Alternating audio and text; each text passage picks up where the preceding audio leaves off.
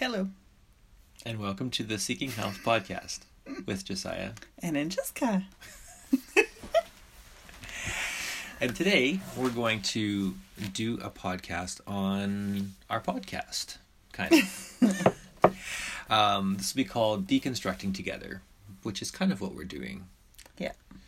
So you may or may not have heard of the term of deconstruction. What is deconstruction?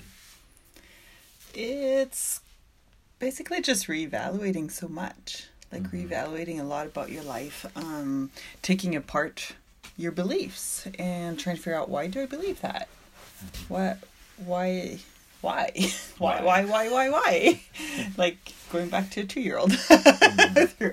why? Why? Why?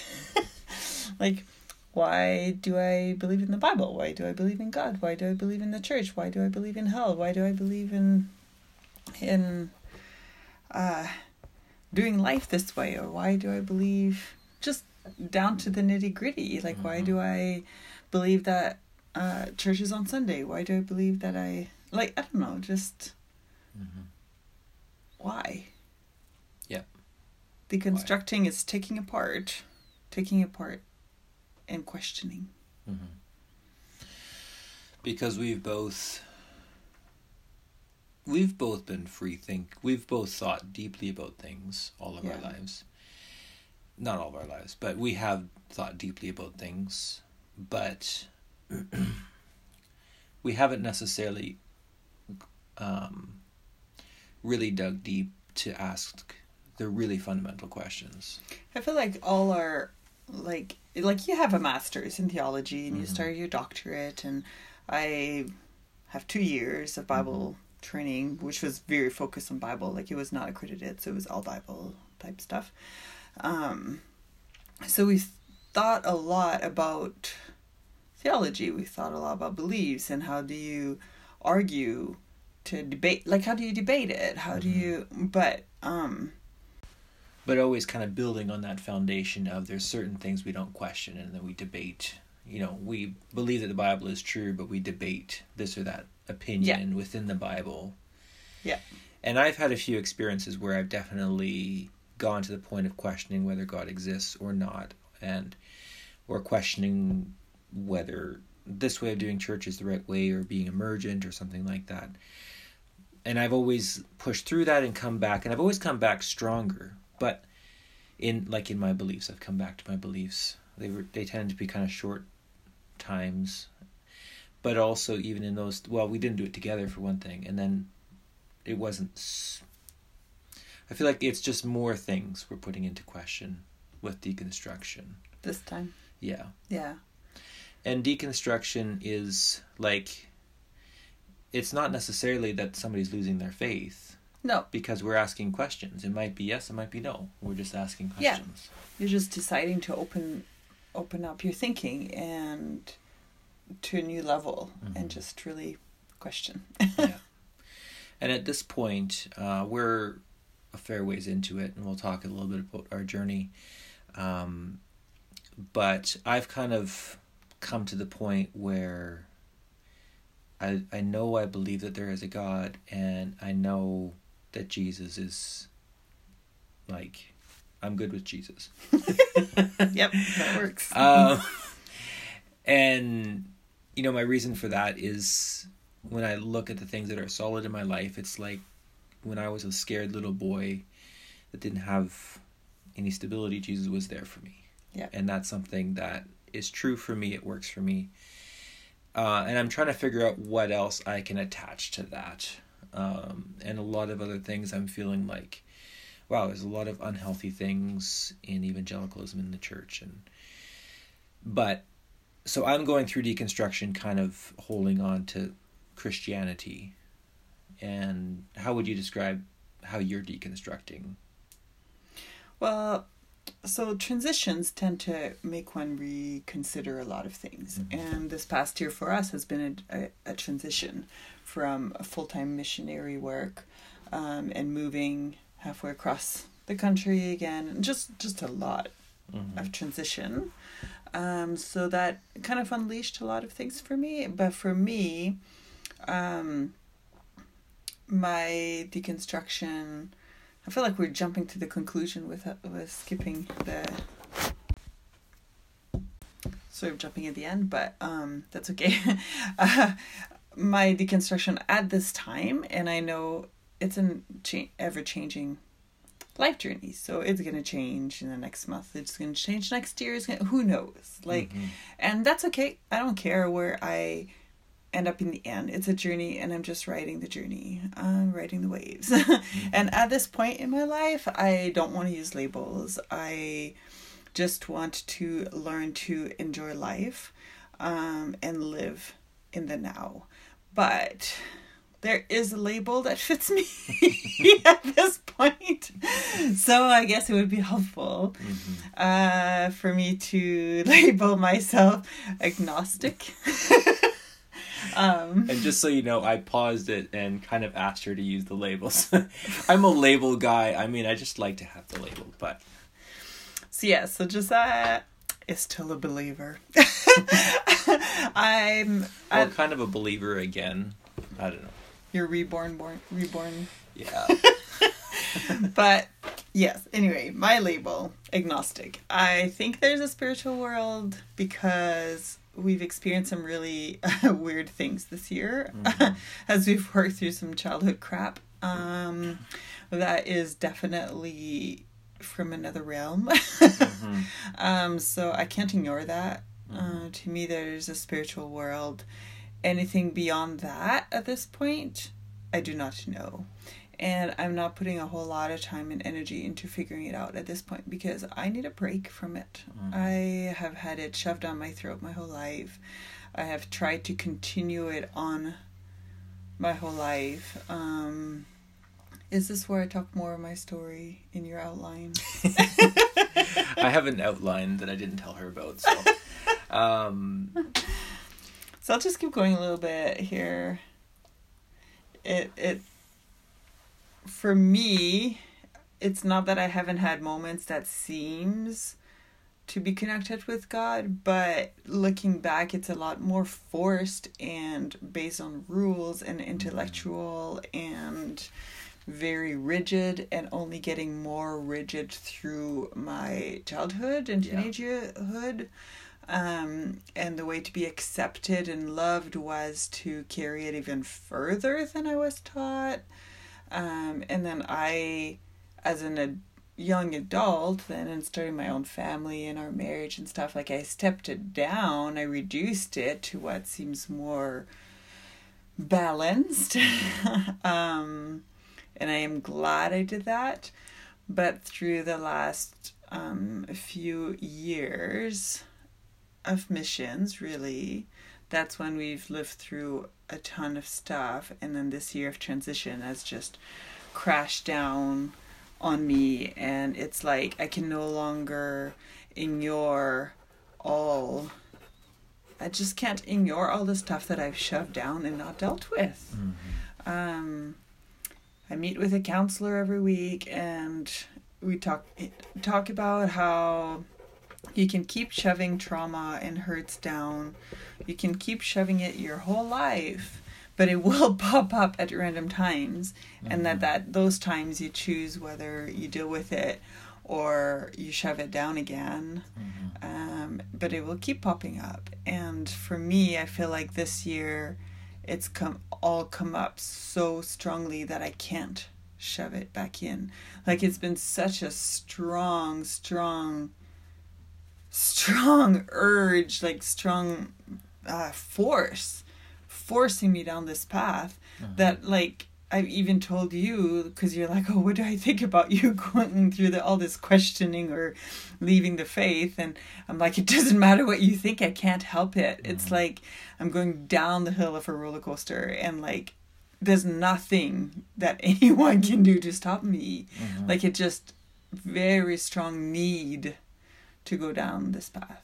Um, and that's in a lesser sense kind of how I feel too. Once I started unraveling things, everything kind of unraveled. And as I hear more people talk about deconstruction, that's kind of how it is. Like you build your worldview up, and everything's interlocking and built together and when you start to really question you you kind of can't stop Yeah. Because- well, you pull a thread on a sweater and yeah it's kind of like um and a, like a pastor i was talking with with one on a well with merle who did a podcast recently and, and he asked me earlier in this journey like well what about all your apologetics like you you have the answers to most of these questions but it's like when you when you take out one of the foundational things then those answers don't don't mean anything anymore because some of the foundational things are out so um we've gone through this journey we've been at different points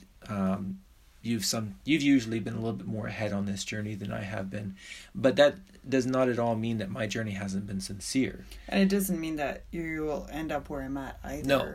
It's just I you've been he- healing through some Mhm. childhood stuff while I've sort of started deconstructing. Like Mhm. it our journey is just not the same. yeah It's similar but not the same. Yeah. And so and so we want to talk about that. We want to talk about as a as a couple deconstructing together, which is um, hard to do. And we're gonna we're gonna get into that towards the end about how you know we deconstructed together, and it's really brought us a lot closer as a couple. But there were times when it felt like it would draw us apart. It would be difficult. Well, it's a moment where I asked, Are you gonna divorce me? you did ask me that, yeah. because that's the reality of deconstruction Yeah. sometimes or just questioning things it's like do you love me because of my beliefs Yeah. which is a very normal i think it's a very um it makes sense in the evangelical circle where you have to marry a believer like you're Yeah. never unequally yoked and Right. Yeah. the person that you marry it's more important what they believe than who they are Mhm. it seems like Mhm. so, yeah, it's it can be pretty tough as a couple. and yeah and i said no And I, I- cried. yeah. it was such a relief. yeah i mean it, it well i said i think i laughed a little bit. All right. Like it i, I probably didn't. Did. i mean it didn't didn't even occur to me but i understand. Like you do go into marriage with certain expectations. Yeah, and I certainly went into marriage with certain expectations. But at this point, I mean,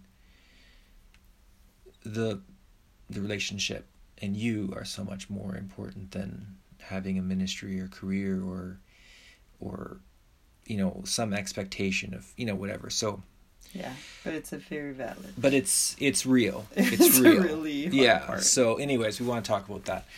Um, there's way too much for this podcast um, as far as like what went into like the This is an deconstruction. This is an overview, and the perfectionist in me is like kind of stressed about like how do we fit everything in.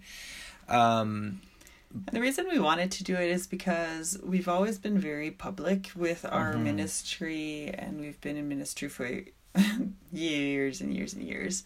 So we've always been very public about our beliefs. Um, and now we're starting this. We're doing this podcast called Seeking Health. Well, it used to be Seeking Health, Find God, Minister will find you. But then just started including me in the podcast, and well, the Find God kind of had to come off for where I'm at in the journey. So now it's Seeking Health. And part of us seeking health this year is this deconstruction. mhm. So I know, I'm sure a lot of you have questions about where we're at because it's kind of shocking. It's kind of Mhm. surprising. But we're still good people. We still love each other. We still love our kids. Mhm. um, but here's here's our story of 2020 so Mhm. far, from what we understand. And on hindsight, 2020 will make more sense. Oh, we're gonna say that so many times. so there's kind of a perfect storm of events.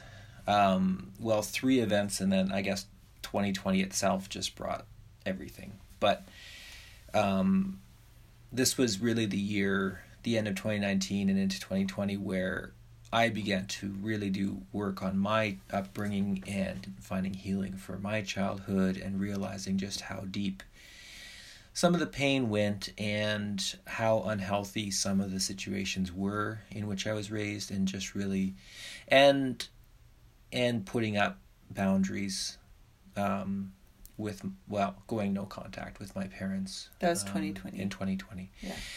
Um, but the process of that started in 2019. yeah, so it was a long process, and uh, it was very very difficult, um, and working with a lot of therapists and a lot. a lot of therapists and um, you know just like it's hard to express really the the work that went into that um, there were kind of pages and pages of journaling and hours of counseling a lot of nightmares um, body reacting having headaches and aches and pains and and that's where some of the spiritual the warfare. spiritual warfare oh came in and really weird stuff. Really weird. um, Even involving our kids.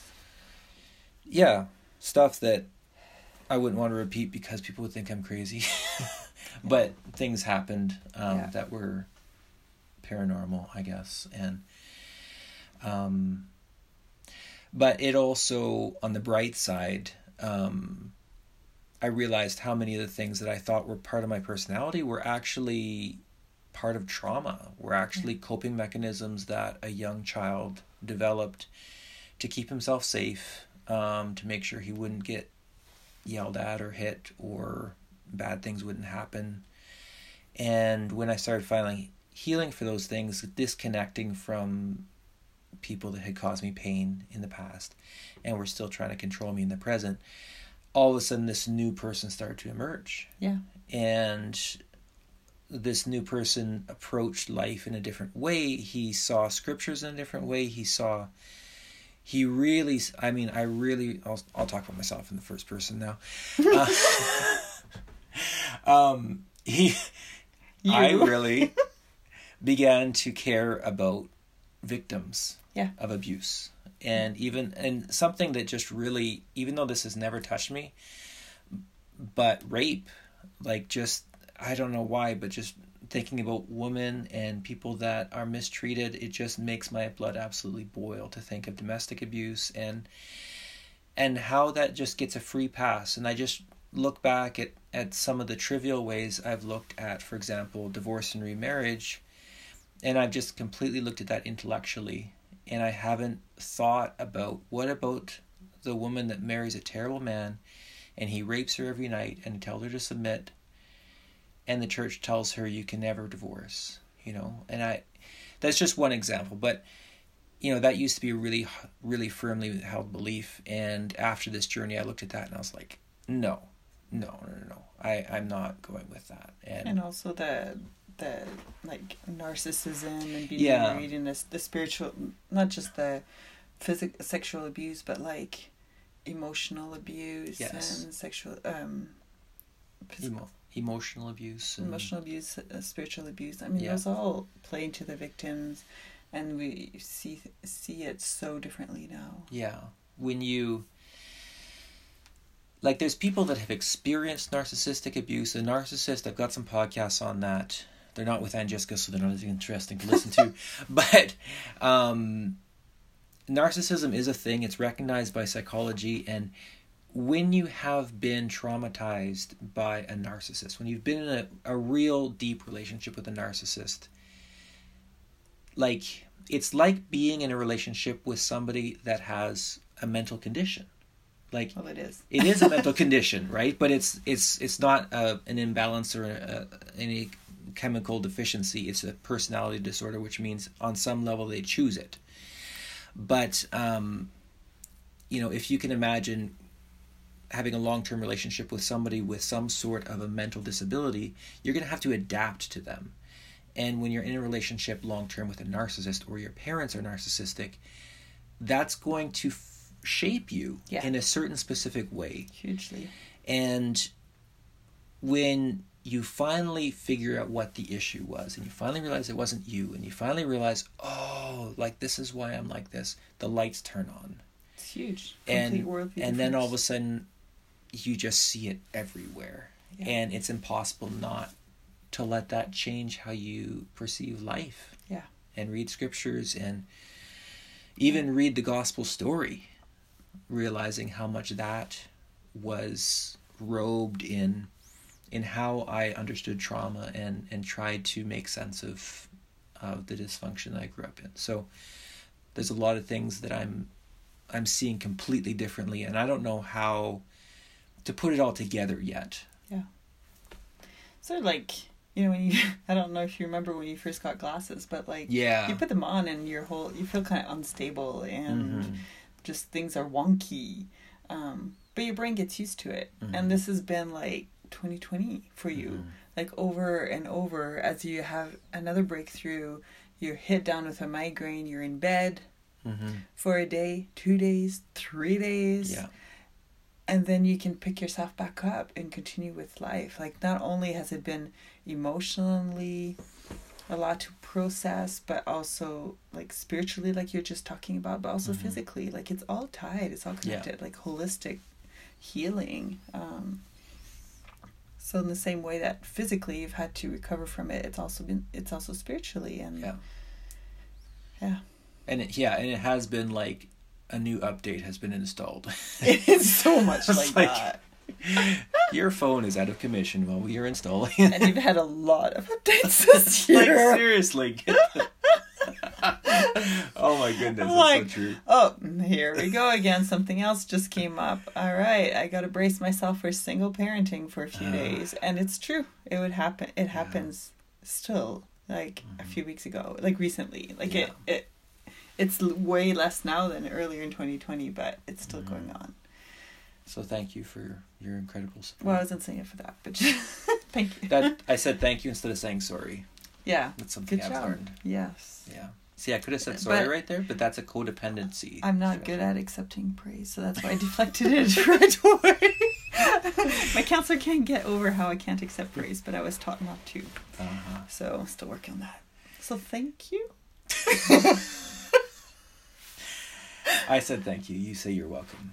Oh, there That's you go. how See, it I don't even works. know how You don't- to accept praise. We're kind of a mess here.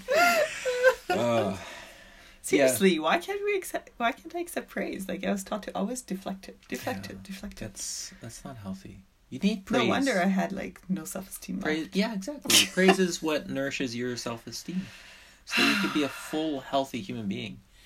But ATI doesn't want full, healthy human beings because then No. you'll have basic youth life conflicts. All right, this is another. Podcast. That's another podcast. Okay. Yeah, I mean, somewhere in there, I'm just going to add a tiny, teeny, tiny little thing is also kind of this midlife awakening Yeah. that's kind of been going on. Yeah. Before this year, too, like I lost weight, I started running marathons, and just kind of like, who am I? You know, Yeah. I'm like in the middle of my life, I've kind of been doing what other think pe- people think I should do. But at a certain point, I'm like, well, what does Josiah want to do?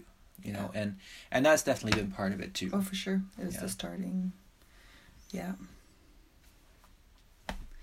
Um, the other big thing this year that we've dealt with um, is just a huge transition from like leaving missions, and that Mhm. actually started in 2018 Mhm. that we started thinking about it. Um, just part of it is like, okay, so the summer 20, yeah, 2018 is when I really, really crashed with so much anxiety that I was, our whole summer was crap. Like I was in bed a lot. Um, I couldn't function. I couldn't Mhm. think. Like I had to learn to shut off my brain. The whole summer I couldn't, I couldn't function. My anxiety was so so high um, recovered from that over the following few months um, and then summer 2019 felt more energy and and started healing um, and coping um, in small ways nothing like this year but like it when you can can't even function from anxiety i mean it, Mhm. it was a big step it was a big, big improvement and part of that what came up with that was like I'm done coasting. Like I need to take Mhm. charge of my life. Like what we're doing is great. Where we live is awesome. We have good friends, but we need to take charge of our life. Like we're not doing what we want to do, and we haven't for four years. Mhm. Um, and we just and while it was good, it just wasn't what we wanted to do. Um, and it was just like I just don't want to coast anymore. Like we Yeah. got to take charge of our life. And at that point, we decided we would leave missions, um, and it took a few months to work all that out. And when we left, we left mission at the end of 2019, so almost a year now. Um, and we left not knowing where we would what job like we we didn't know anything but we just knew it was right Mhm. Felt extremely right. Like just as i said before we felt more led to leave missions than we felt going into missions. Yeah. it it it's true. Like we really even though the though Lord led us out. It really felt oh yeah. so strongly. yeah. Um it was just good. Like people questioned it and had questions for us and we couldn't share a whole lot of our journey because we didn't it felt too sacred to share. Um and still to this day we haven't talked a ton about it. Um it was very personal. Hmm very personal in our hearts that like sure we had reasons that we could say to people and they were all true but inside it was just like we need to take charge of our lives. So we left at the end of 2019 moved back to our hometown. Um, and that has been that was just one of the huge backdrop pieces into um, our whole 2020 hmm year of transition and deconstructing. hmm For me, 2020 started off really just supporting Josiah through his processing um, and healing from his childhood. Um, and that was huge. That really, really took a lot out of me. Um, but also, at the beginning of the year, my anxiety crashed again, and I'm sure the transition had a lot to do with it. Um, I felt um, no sense of safety.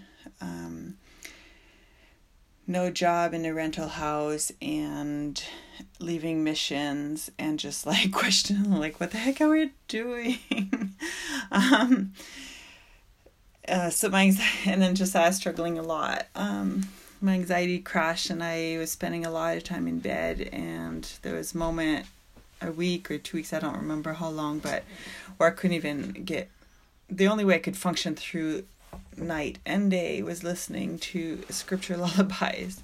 Um, I couldn't sleep without it. I couldn't function throughout the day. Like it was really, really hard. Uh, at that point, I saw the doctor here and I was finally able to get anxiety medication.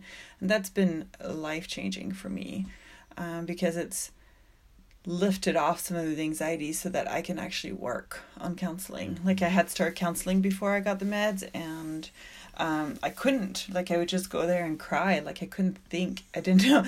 I we couldn't work on anything because my anxiety was so high I couldn't think. Um, so starting the meds was hugely helpful. Um, and then uh, just establishing a sense of security was the first and main thing that we had to work on in counseling because the last few years with mission just felt no sense of security. Um, I mean, you're living on support. You never know month to month whether you can get paid. Um, finances is my huge trigger for anxiety and still is. Working on lessening that. Um, but there's so many moments in missions, and I know you're supposed to live in missions in faith that God will provide, but the reality is God doesn't always provide. Um, and sometimes we wouldn't know if we could get paid the next month. And when you have several kids and you're pregnant and you have a big house and that you're fixing up and using for ministry, like this just that's just no sense of safety. And really started at the beginning with going to mission to Africa and and there was no sense of safety there. I mean, No. there was a kidnapping, and there, I was sick all the time from the heat. If the the neighboring country shut down their airport at one point, so people couldn't get out, and I was like, if this happens in this country, I'm stuck. Like, I'm, I can't handle the heat, and we're start, starting like might run out of gas, and then we can't even run a generator to run the A- AC um, that barely cools down enough. So like I could die from the heat. There was like there was um, Ebola at the time, and we had someone monitoring someone else with Ebola who was sitting in our living room, and she told us that. And it's like you don't even have sense of safety with health. Um, and then there was terrorism attacks, and we had to leave our house, and it's just there was no sense of safety. Uh, our our six year old was taken on a motorbike ride by a local person and there was just miscommunication but we didn't know where he went. Uh, that was terrifying. There's just so much so much that even at the time we couldn't really talk about but you look back and it's just like i lost all sense of safety Yeah. and i don't think i really ever regained it because um, i never dealt with it. We just jumped into the next ministry and then and just kept going with life without stopping Yeah. and and and then when I came down with depression during our years in Quebec, and the counselor just said it was not technically depression; it was circumstantial depression from just layers and layers. But still never dealt with it; just buried it. Um, so this year, twenty twenty, Which is kind of the thing you're supposed to do, right? I mean, we were doing all the things. We were, yeah, you know, writing the newsletters and I don't know. you just keep going. you just keep life. going. Like Yeah. that's what you're supposed to do. Yeah. And then 2020 came and we have this so we we set up the sense of security, not just I got a job and really worked with a counselor for him to point out the areas of security. Um, you can't can't ever have full security in life, you know, there's always uh, things you can't control, but you just you do everybody needs a certain sense of security in their life and I did not have that. So leaving missions actually like helped a lot towards that sense of security because we had a regular paycheck coming in we had Mhm. regular hours we had a place to stay we weren't having to travel all the time like there's just so much so much i can't even go into it all but that created that sense of safety and once that sense of safety was established over a few months and really i'm still having to um retell myself over and over frequently that i'm safe I'm Mhm. okay. Every time I go to the grocery store and it's it costs a lot of money to live up north and to have a family of seven, I have to tell myself again, we're okay. We can pay this. Um, it's lessening, but I don't know if it'll ever go away. Anyway. Um, so once we dealt with a sense of security, then for me this year really um, just allowed me to to think deeper. Um, and then seeing people's react like just seeing reactions to josiah's trauma from his childhood um, just a lot of questions came up about the church uh, and christians and i was like this is not okay you don't react like this to someone who's been abused you don't this is not okay like it, it really bugged me um, that this was a standard response um, we read a lot of books. I've been reading a lot of books as part of my mental health this year. Like, I'm on book 68 type thing. 69. Yeah, since January. Anyway, I've never read this much in my life, but it's a great mental coping skill. But I also learned a lot. So I read through a Do you think um do you think it would be frowned upon to read for a woman to read that many books? You know, just Oh, yes. all over anything memoirs and I don't know. Anyway, for me, 2020, reading all those books has been super helpful. Some memoirs and some self helps. And then I read a book about Christian forgiveness from a different perspective. And that was like, you cannot blame the book for being the tipping point of my faith crisis, but it was the tipping point of my faith crisis. But there was a ton of things be around it Yeah. that br- brought it about. But I saw this book, and I'd always been taught about Christian forgiveness, and it's sort of what we were working through with Josiah's background and like how this forgiveness worked with abuse and mm-hmm. and childhood, which is why I was reading this book. And this book like was fully supported in tons of Bible verses, but a completely different perspective on forgiveness than I'd ever heard. And I was like, if people can use the Bible to say whatever the heck they mean, then what's the worth of the Bible? Like, what's the point? Like, how is it any different than the Book of Mormon or uh, any other book of any other religion? Like, because you because it's true. Whatever denomination you go in or different parts of Christian churches, they'll use different verses to support what they want. And I I mean, looking back, it's like, okay, well, that makes sense. That's how I perceived it because that's that was our homeschool curriculum, Yeah. was using it like with ATI. Like you use a bunch of Bible verses and it supports whatever they want to say. They add on so many men's rules to verses, so that has been a huge crashing journey for me. Um, and I'm like, how can I trust the Bible? That can be, how can I trust that it even says anything when it can be used in so many opposite ways. And then, you know, you add in COVID and health risks and election and all this stuff and you see the christian church evangelical church people in the church and there are some great people in the church. But there's huge voices out there that are super active even on social media especially that it's just oh so frustrating. And i was like for one i don't even know if i can trust the bible. And for two i can't be associated with this kind Yeah. of thinking. Um so it just like what do i do with this? I am a fucking done with it.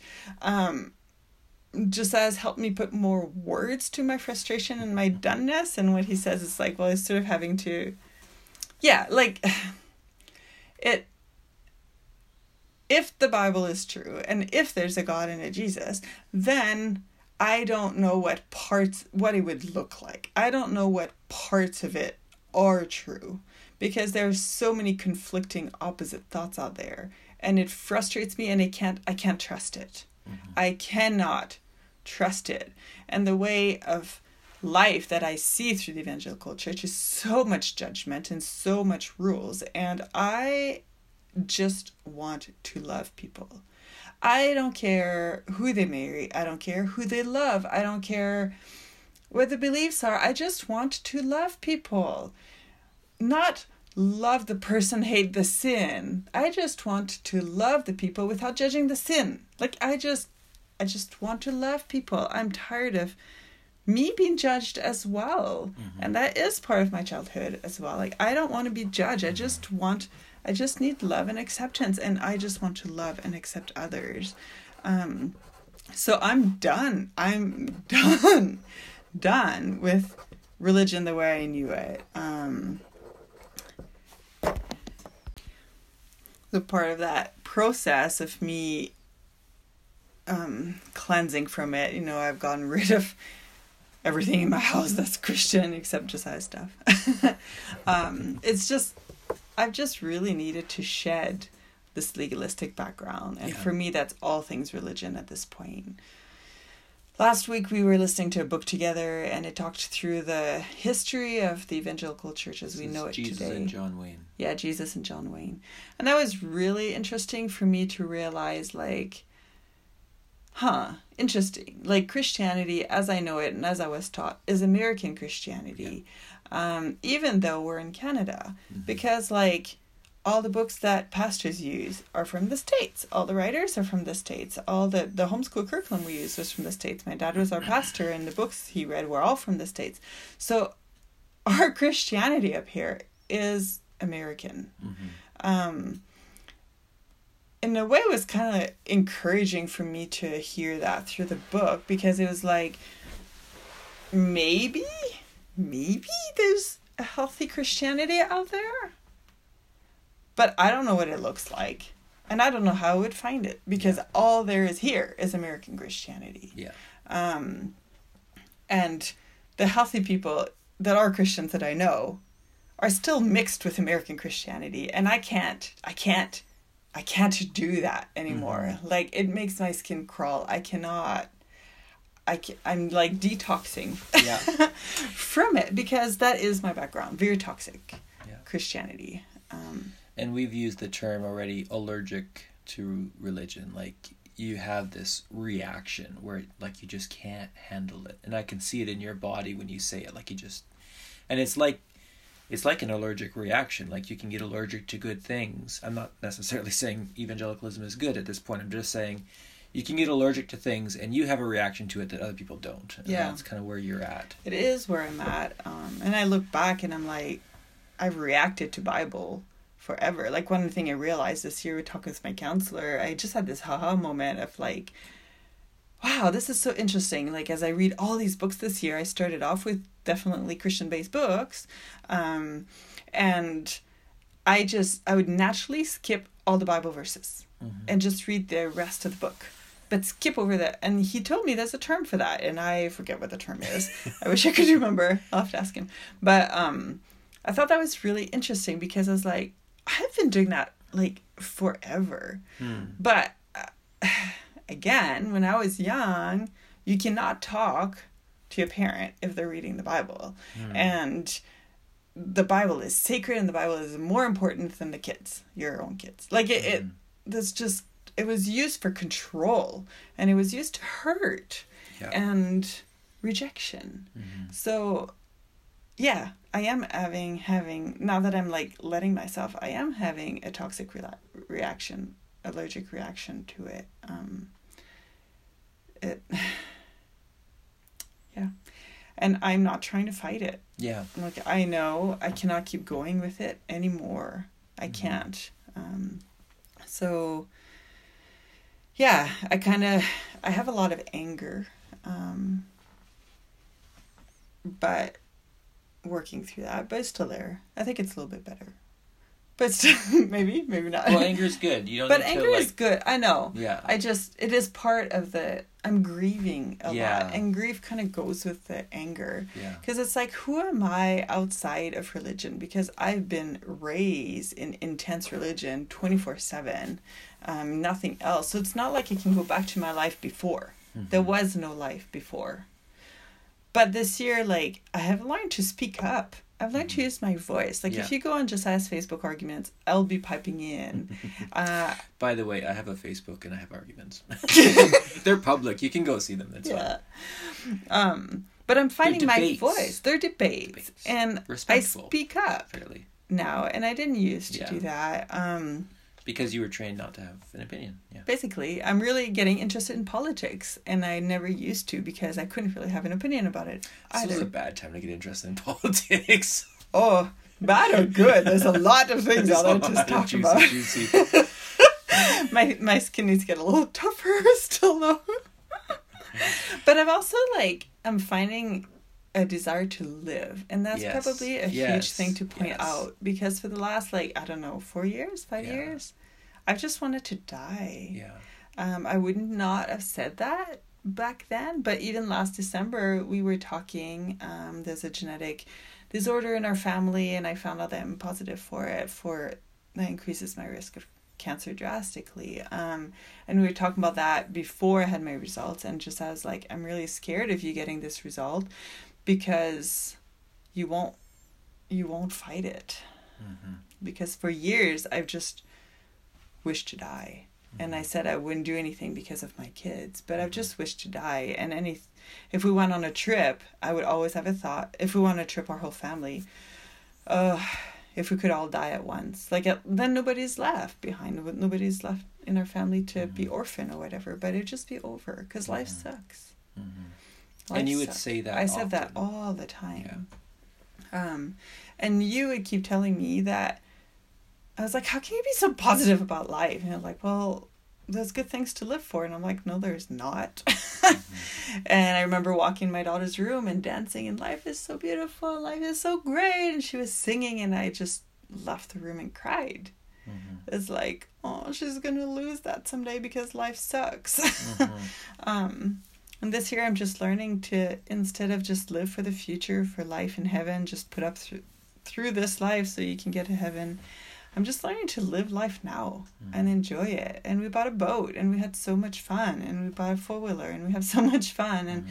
I was just like And then in previous podcasts, you mentioned how you used to have that joy, and you remember, like, the the ATI days or the, like when your family got more religious. That's kind of when the joy died. Yeah. So so I feel like this part of the I feel like this journey is has been good for me. Like I'm I'm happier. I I Mhm. do have really hard days still. I I have exhausted days. I have migraine days following a lot of stress, but in general, I feel like life is better for You're me happy. now that I'm shedding my religion. Mhm. Um, you have your emotions in the moment. You get mad in the moment. You let it through. We all notice it. but it's good. Anger tells you that something's wrong. yeah, and you help me figure out what it's Yeah. and sadness means something's moving to the past and you've been feeling your emotions in the times and then when those things happen then you can feel the happiness and you can enjoy life Because in the past, a little thing that. would come up and I would just be beat down. Yeah. Um, this year we've had huge things come up. You know, yeah. COVID has been huge and there was a bit of lack of job security for a little bit mm-hmm. there. Um, and it triggered memories of living through yes. Ebola. And that was really frustrating for us because that's a whole nother tangent, but people didn't understand what a pandemic was. We had lived through a pandemic and we knew what it was and we absolutely took it seriously and a lot of people still aren't taking it seriously. But yeah. Anyways. So yeah, there's there's Ebola and then there was that we were evacuated for a forest fire that almost burnt our town and and then I was diagnosed positive for like 63% chance of getting breast cancer and all huge things, life-changing mm-hmm. things. Um, and huge issues with my family that I don't know how much to say at this point, but there's not much contact with my dad, and because my real journey of leaving religion is not doesn't bode well that way. Mm-hmm. But these things like yes, they hurt. Yes, they beat me down. Yes, they give me migraines. Um, but I'm I'm able to work through it, accept it, and make a plan forward and move mm-hmm. forward way better than I have been the last few years dealing with lesser issues. Mm-hmm. Um, so I do feel like this journey is bringing me to health, even though it's bringing, even though it's me shedding religion. Yeah. And uh, if I could talk about my kind of journey with the church over this past year, like when we left missions, uh, we had one month of uh, intensive counseling that was for missionaries and pastors and stuff. And and it was really great and it was specific to our needs and it was you know it, it was fantastic. And part of that also was dealing with my kidnapping in africa because i was kidnapped in africa i had ptsd for a long time and i through doing emdr technique it really resolved a lot of it. Um, which is also part of this. There's just so many things. It's weird that I would forget something so significant like that. But um, we were just surrounded by these wonderful people, and we were healing together. Um, and part of it was uh, group discussions where we would all share, um, and we would keep our secrets, and we would love each other as we shared our stories. But a common theme that was coming up was a lot of these missionaries were second, third generation missionaries, and there's just so much pain in their childhoods and then there was so much pain in their current families. And a lot of them were going right back to the same thing. And you kind of got the sense of like this might bring like a 2 per 10% increase like a little bit healthier, but it's going to be the same thing. And there was such a need to stay in ministry. Like they just felt such a like we need to do this, you know, like there's like one person said this is the family trade. This is all we know how to do and other people said like i'm a third generation. My grandfather is so and so he's super popular and you know i have to uphold this. And and i just thought of my kids and i said i'm i didn't say out loud but i just said to myself like i'm not going to do this. I want a healthy family. And that's where my motto my personal motto of seek health find god and ministries will find you came from because i feel like often we get it backwards. You you cling to the ministry until you lose sight of God and then you lose your health. And I want to seek what is healthy, and I feel like when I chase what is healthy, I find a deeper relationship with God, and then ministries will happen, you know. Um, it didn't work out exactly like that. Uh, but as your, I. Your wife lost God. yeah. seek health, find therapy, lose. I don't know, whatever your wife loses God, but your wife is happier. But your wife is happier. um, yeah, I mean, a lot of the journey was working with my parents and and figuring that sort of stuff out from my childhood. And I had I invited a, a tight circle of pastor friends um, along with me on that, and communicated pretty closely through this time. And a lot of it, if I felt their support. Um, but I was starting to feel the further that it went, the more that I felt like some parts of my journey they were like, "Well, I'm not really sure." And then parts of the journey I just knew they it doesn't fit. It doesn't fit with evangelicalism to put a firm no to a relationship, even an abusive relationship, even when there is even danger in the relationship. Yeah. There is no evangelical voice saying it is okay to end a relationship. Yeah. The, all the pressure is on reconciliation. Yeah. There is no And that drove me mad yeah on your journey to see I saw those Yeah. late nights. I saw parts of it, not even all of Mhm. it, but the tremendous hurt and tearing down that you went through Mhm. and to be told you should reconcile. No. Mhm. Like that's just not acceptable. Yeah. And a book that we read that we found really helpful was um, The Christian's Guide to No Contact by Sister Renee Patelli. I'd recommend that to anybody. Um, and she just explained from scriptures you can end a relationship. Saul, David ended a relationship with Saul. The Israelites ended a relationship with Pharaoh. Um, Jacob ended a relationship with Laban, his father-in-law, etc. And and so I was anyways, that was part of the journey is feeling like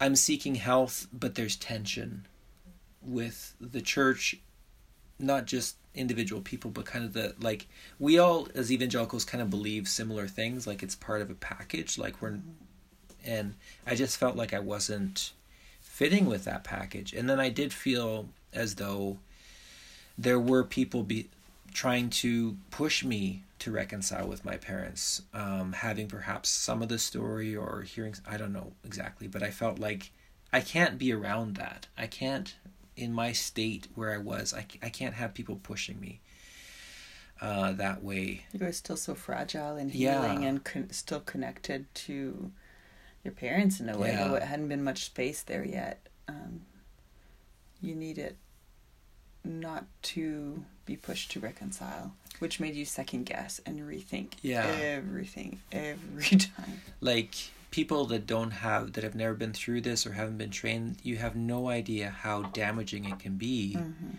if somebody has been through genuine trauma and you come to them no matter how kindly or how gently you say it that maybe they should reconcile or maybe this is 50-50 Yeah. it just absolutely t- can send somebody into a tailspin That's why our view this year on victims has Yeah. increased a lot, and our donations to that has increased, and uh, just overall, yeah put your money behind your dollar, uh, your dollars behind your words. Yeah.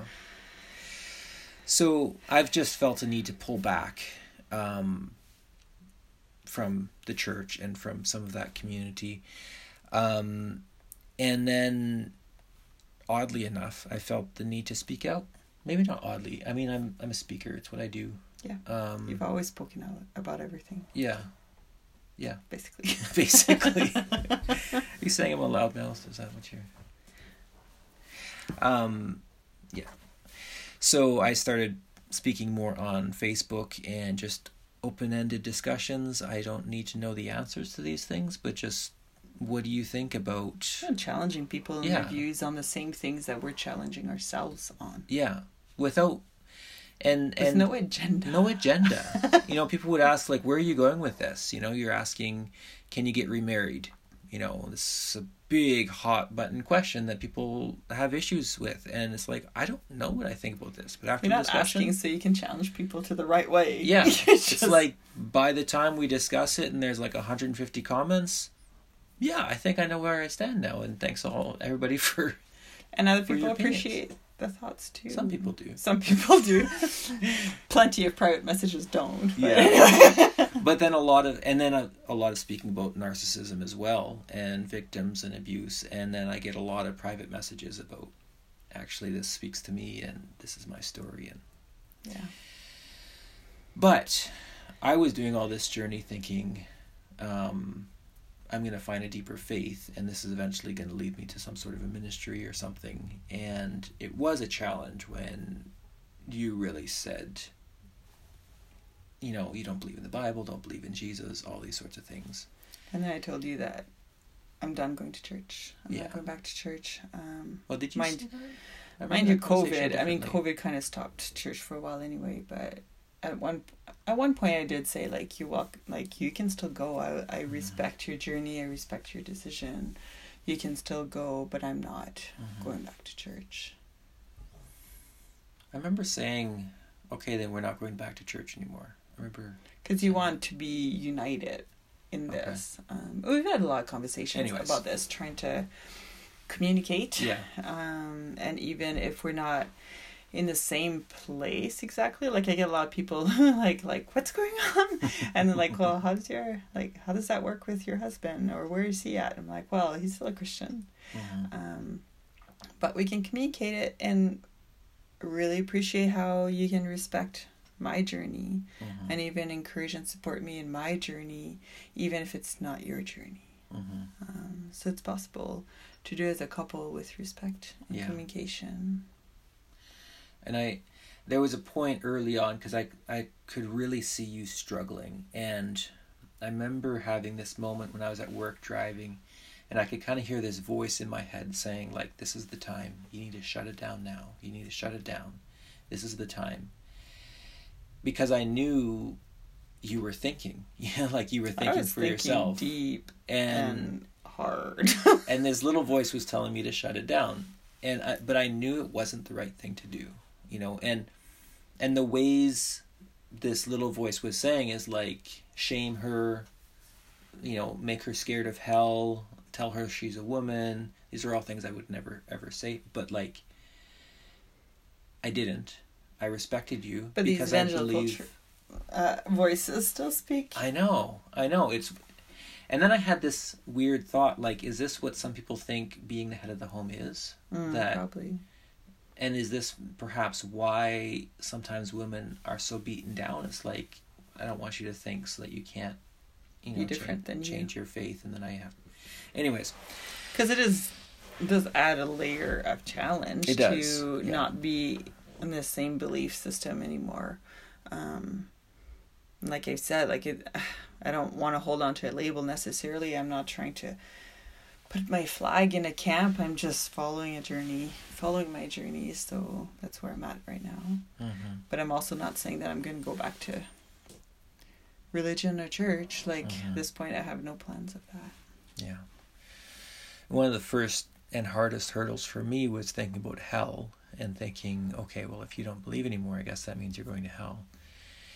And, but actually, the way that it happened, because I had been thinking about this beforehand, is you said fairly decisively that you don't believe anymore. And I think I said pretty quickly to you, well, I don't think you're going to hell. and i was like me- think whatever you want i don't think i believe any of this anymore it was more for me than for you. But like my kind of thought process in that was just like, okay, you're you're spreading your wings, you're thinking freely, you're seeking health, you're getting in touch with your body, you're getting in touch with nature, you're you want to live. And the person, the people, like if I can just maybe take Bill Gothard for example, that created this system, or or maybe even your dad, like the people that created this system that hurt you so much, they believe all the right things. Yeah. And they can say all the right things. But like I think that God is more happy with you than with them. Like that's kind of my opinion. So anyways, that just for me I'm like I can't believe that this journey is leading you away- from God because everything I see is that this is leading you closer to God. Um, my hope is that at some point you'll come through this and believe in God. But I this has also kind of pushed me. It's really pushed me because I, I really feel strongly that like no that that that can't be right. You know, in the past I've always been like, well, I guess these people are going to hell even though they're good people. But at a certain point I'm like, really? These people are going to hell even though they're good people, and these people are going to heaven even though they're bad people, but they say the right things. Like I, uh, I, I don't So you're deconstructing your beliefs. yeah, that's something that I'm really deconstructing because, you know, there's something that pastors will often say is that Jesus talked about hell more than anybody else in the Bible. It's true, but Jesus never said, believe the right things, then you'll go to heaven. He never said, if you don't believe the right things or don't know the right things, you'll go to hell. It was all about who you love and how you love and not being judgmental. and how you serve other people. And so I got a lot of work to do as far as theology. Um, and the next thing that it really that worried me because I had been told this in college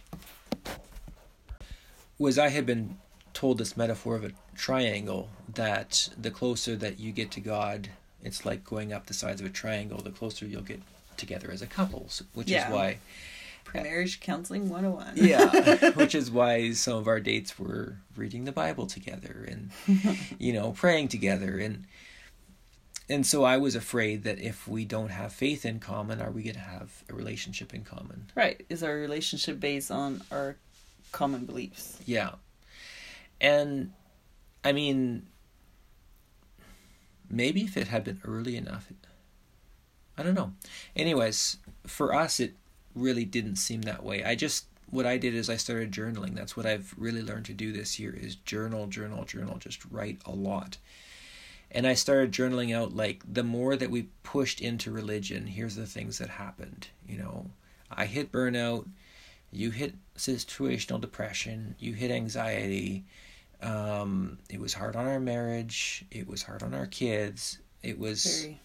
it it caused you know huge body stress and and all these things that we're still dealing with today. What happened when we prioritized our marriage and said actually and we've said this many many times. We've said this ministry is great. It's going well but it's not working for our marriage. We need to step back. And we've made that decision over and over and over. And every time we've stepped back from ministry for our marriage it's always been good for our marriage and it's usually in the long run been good for ministries overall.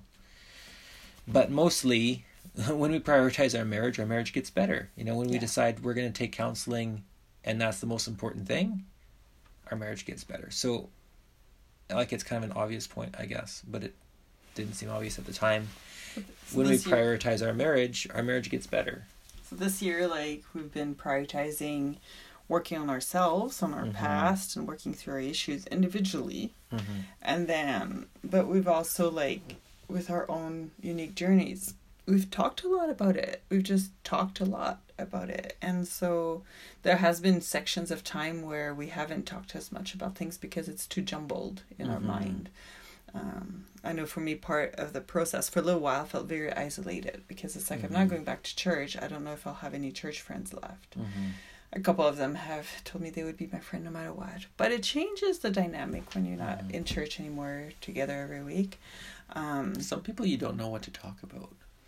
well, there's friendships that are based on just common commonality, Mhm. and simply some friendships that are based on actual friendship, like just liking each other. Mm-hmm. Um, so we're like in a new town. We've moved back here after seven years away, and and all the relationships do have to sort of be re re-increased, like re-established, even though the friendships from before. So it's felt isolating Mm-hmm. because you sort of lose your community.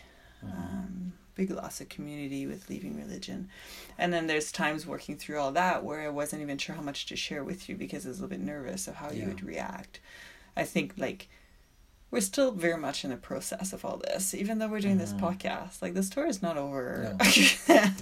um, but we are at a place right now where we do talk, are able to talk about all this. But that is sort of like tested each other out Mhm. earlier this year in like, can I trust you to still love me, even if we don't have the same beliefs? Mhm. Um, and you have proven to be very trustworthy. and you have too. Must be so grown up to be able to respect each other. Wow. And that's part of my whole like sort of you know, you talked about your motto in life of like seek health, love God, minister find you. For me it's just like just love and accept people. And it's worked so well for me this year that I can't believe I didn't do this before. like but it's like um, actually maybe I don't love everybody because some people on Facebook are maybe I should take that back. anyway, I just like I don't care if you're gay. I don't care if you're lesbian. I don't like I just want to be friends. I just Yeah. want to love and not have it based like I'll only be friends to this extent because of, of those sins in Mhm. your life. Like I don't know. It's just I wonder if I'm just thinking out loud here, like it's shifting from I'll be your friend if you know you believe these beliefs versus I'll be your friend based on whether you're a decent human being. yes. Because If you can think. Sorry. Well- I shouldn't say that. like you said you just want to love people. I feel like my big realization this year is that I don't have to love everybody. Mm. like and you know what does love mean right but but realizing there are sincerely evil people in this world Yeah. And the bible actually talks about evil people and the bible Yeah. talks about like you know basically calling down curses like a lot of the the psalms are like you know may the wicked man not find me and may he slip and you know may he his words return on his own head and all this sort of stuff. And you kind of skim over that because jesus said love your enemies and it's like sure you don't want to like have every moment of every day consumed by how much you hate somebody right? Like you want to at some point let go of that darkness right? You don't want to have that dark energy or whatever that hatred in you. And i think that's what jesus was saying. But he wasn't saying that you don't have enemies. Right. like you have there there are bad people. And it's okay that you say they're bad people. Mm. it's okay that you cut off relationships with them. And part of this church weirdness is like you can't say that there are bad people. And if the bad people are in your church you can't cut them off. You have to stay in relationship. And that's been a big thing for this year is just like oh actually there are bad people and i'm just not gonna mm-hmm. continue being abused anymore. Yeah. Well, when you're when you've been a victim and recovering, it does affect. Mm-hmm. I mean, if someone's come back, like, well, we talk about even like alcoholics, you're not going to offer them wine or like, Mhm. I mean, like, so if there's that kind of care and consideration, why wouldn't we carry it over to victims Mhm. of abuse, no matter what kind of abuse? I mean, they're going to be more sensitive to certain situations, and that's okay. Mhm. There's nothing wrong with that. Like it. Yes, they will build resilience over time and be able to handle more, but that can't be pushed and that can't be rushed. And so, part of our healing journey has sort of been shrinking our bubble, and until we're at a place that we can test out who's safe and who's not safe. Mhm. And I know for myself, like I've just started talking to a few more people the last couple weeks here in town about my journey of this year. So doing this podcast, like I couldn't have done that a month ago, I don't think.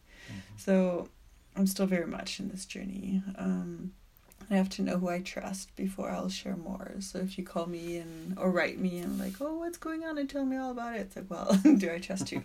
yeah because it's it's my journey Mhm. um and it it's a lot it goes a lot deeper than i can even shape up share publicly at this point Yeah. um the hurts and traumas i know for yourself too Yeah. i've been there with your journey yeah there's this is way more than you can skimming over the well surface. there's certain things that cannot be shared in Yeah. a podcast probably ever Mhm. maybe someday they'll be in a book but like you just can't like i still i still want to be careful about some people you know Mhm. like i don't i don't want to just bash Mhm. but there's this deep hurts um and there has just been a lot this year and it's all added up to each other on top of each other to our d- journey of deconstruction and learning Mhm. a whole other world of terminology like deconstruction and deconversion and Mhm. PTSD, Narcissism, narcissism, all kinds of narcissism. Um, yeah. Complex PTSD and Stockholm syndrome and PTSD healing, Yeah, post traumatic healing. post traumatic healing. Mhm. um, just so much. We're still Mhm. seeing counselors regularly and we're still working through it. But don't be worried about us. We're really doing Mhm. good.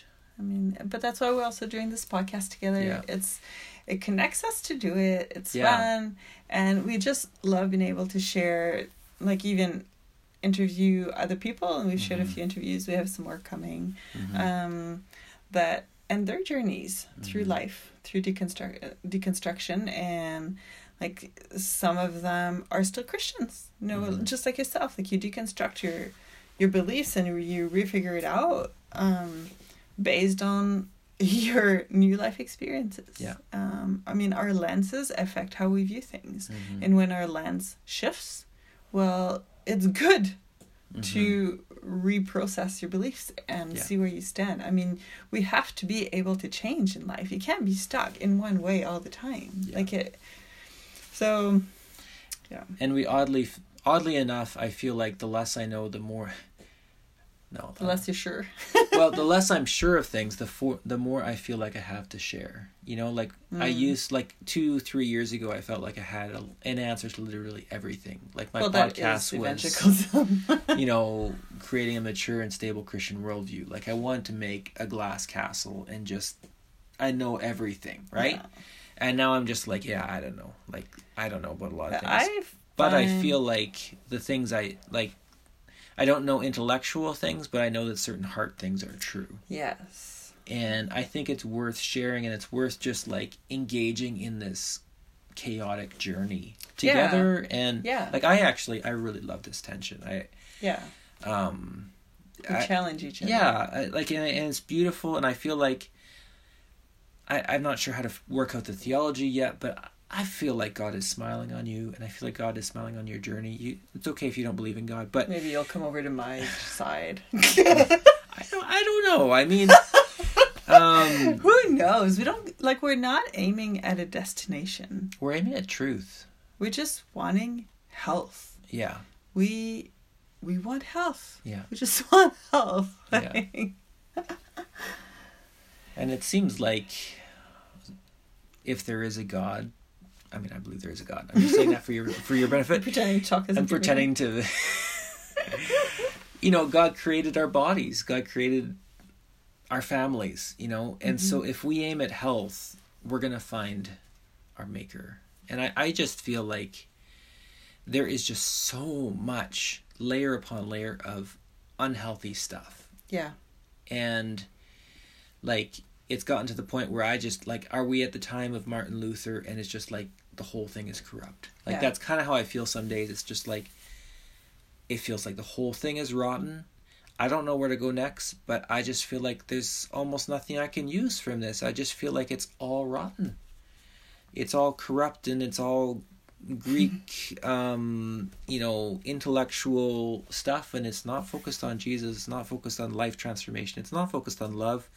It's not focused on caring for the vulnerable. It's not focused on caring for victims. It's focused on propping up the abusers and protecting them and making sure that they have access to their power and their fucking money. And men. And men. Men lead it all. Yeah, men lead it all. Which, you know, like rich white men, like I can't believe I'm saying this, but rich white men, rich white Christian men rule the world. That's just a fact. Now, I'm saying Christian in a broad sense, Yeah. meaning Christian or post-Christian as opposed Christian to mu- as opposed as opposed to Muslim or as opposed to atheist or as Mhm. opposed, you know, as a, as opposed to you know somebody from a tribal religion in Africa. Like Christian, white Christian men run the world, hmm and they have tremendous power. They have tremendous authority. They have tremendous and and I I was you know I had a reasonable podcast with a reasonable following, reasonable blog, and everything like that. I was into apologetics, and something that I just became so frustrated at at a certain point is realizing that there is such a market for telling rich, white, powerful people there is nothing wrong with your system. Mm. Continue on. Yeah. Don't listen to the atheists. That was my job. Don't listen to the atheists. There's nothing wrong with your system. And I would spend hours trying to figure out how to answer all the atheists. Mm. And there were other people focused on don't listen to people of color. There's nothing wrong with that. And there's other people focused on don't listen to and I had debates recently with people that, you know, I was trying to raise awareness about First Nations people and the terrible history and you know, this evangelical guy that loved my podcast forever jumps on and he's like, Oh well, I don't know why we should feel bad about what we did to the First Nations people because we have museums for them and they have uh. reservations and they have casinos. and he literally said this. I was like, what the fuck? Like, we killed 90% of their population. And do you know the last residential school was only cl- shut down in 96? We Yeah. were 13 years old. Like, I know. that is so wrong. And we never heard about it. It's so wrong. And like Bob Jones University still had still did not allow um, mixed marriages up till like I think it was somewhere around 2000. It was either crazy. 2001 or 1999 or something like that. Like this is recent stuff. The Christian world needs change. And that's been our our mindset change this year has really, really changed. Like, I feel like I view all of life so differently. Like, I stand up for some social justice, and I see you standing up for social justice causes that we never saw before. Just a shift. There's just been a huge shift in our Yeah. perspective, and it feels right. Yeah. Um, I just really believe like that. I was taught life was black and white, and now I see there's very little black and white. Mhm. Most of it is in the gray. Maybe not Fifty Shades of Grey, but it's in the Ooh, gray. that's another podcast. but life is in the gray. Like it, it, there is not like yes and no to everything. Yeah.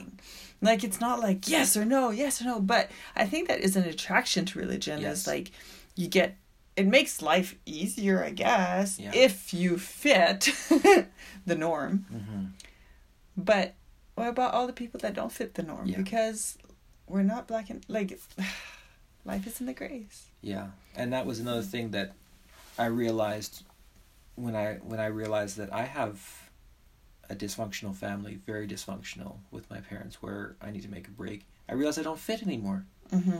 and realized that the church is per it wor- works great if you fit. Yeah. If you don't fit, you don't fit. It's like Yeah. those little gloves you buy at Walmart. They're one size fits fits all, and if you have big hands, it's like well, too bad for you. fit. They don't fit our younger kids, and they don't fit you. So Yeah. who do they fit? yeah. But like with this black and white stuff, oh, we need to finish. This has been so good. Could go on all night. I mean, the other thing that we could talk about is abortion, and just realizing that actually, um, That's a- there's Yeah. there's more abortions when Republicans are in office than when Democrats are in office because Democrats give out social services, help women. Again, with my care and concern for like how much of the Bible is written about the widows and orphans. This is the people we're supposed to care about. And what we pound our fist on is no more abortions. We want to send women to prison for having an abortion. And why don't we care about giving that woman some money so she can afford a birth?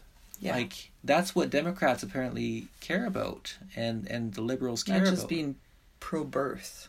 Yeah. So much more than And criminalizing like like anyways, that's a whole nother topic. But just there's so many of these issues that I've always just seen one Yeah. way and when you just open your eyes a little bit, you're like, well, maybe instead of trying to abolish or criminalize something, we could try and reduce it.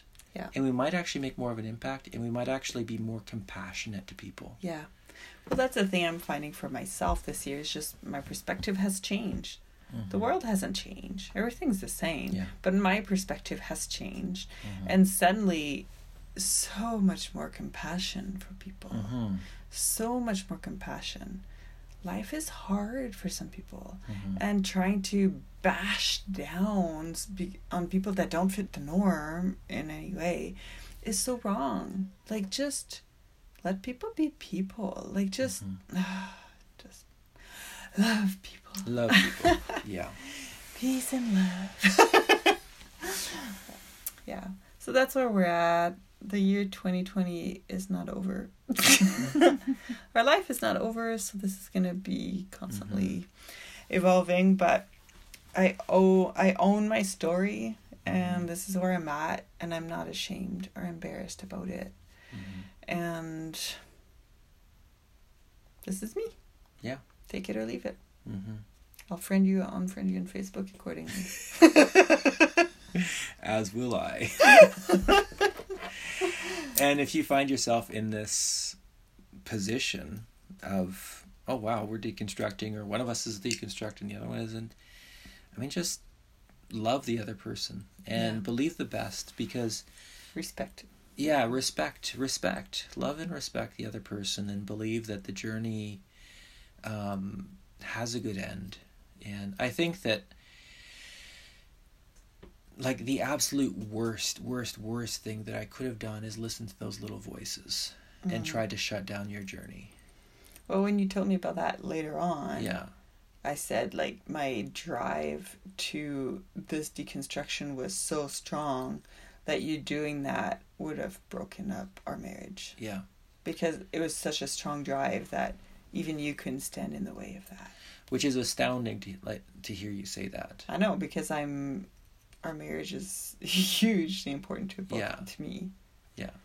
Like both we are very close. yeah Um but, But- there's some things in life you just can't stop yeah, and that was one of them. like if somebody's giving birth and you're like oh just hold on a second Wait, the doctor's not here. Don't push there are some things that ought not be done. Uh, when, when nature is taking its its course, you know, and you know who knows what the traumas are, who knows what is Yeah. is under the hood. And this journey for us has allowing ourselves to go there in the healing Yeah. has brought up a lot of things that we had buried Yeah, from our childhood that we buried for decades, two Yeah. decades, three like three decades. So it's very important. Mhm. Just trust the journey. yeah, Trust the journey. Trust Mhm. yourself that you can make it through. hmm That just trust yourself. hmm trust your gut trust Yeah. yourself find resources to help there's a ton of good facebook groups we found Yes. instagram posts or places to follow yeah. hashtags um just it's so good Mhm. so good And if I can just put a plug here for any of the pastors, just care more about becoming somebody that you want to be and having the marriage you want to be than about the career. You know, mm just you know let the journey be the journey. Find a secular job if you need to. That has just been really that's taken the pressure off for us. I have a truck driver's license. You know it's not hard to get a truck driver's license and you can have a reasonable paying job. But just you know let the journey be the journey. Yeah. And stay leads to a good tuned place. because our story's not over yes. And most of our podcasts are a lot more fun than this. This was I fun but also hard work. Um, but i love our tension talking about various issues yeah and i love it too. Stay tuned for lots of good podcasts coming at your way soon. Seek health. Find peace. Find us on itunes and give us some likes and comments and some share it love. somehow. Love us no matter what. Okay. We haven't figured out our conclusion for this podcast yet. So this is the seeking health podcast with josiah and jessica meyer. Have a good day. Goodbye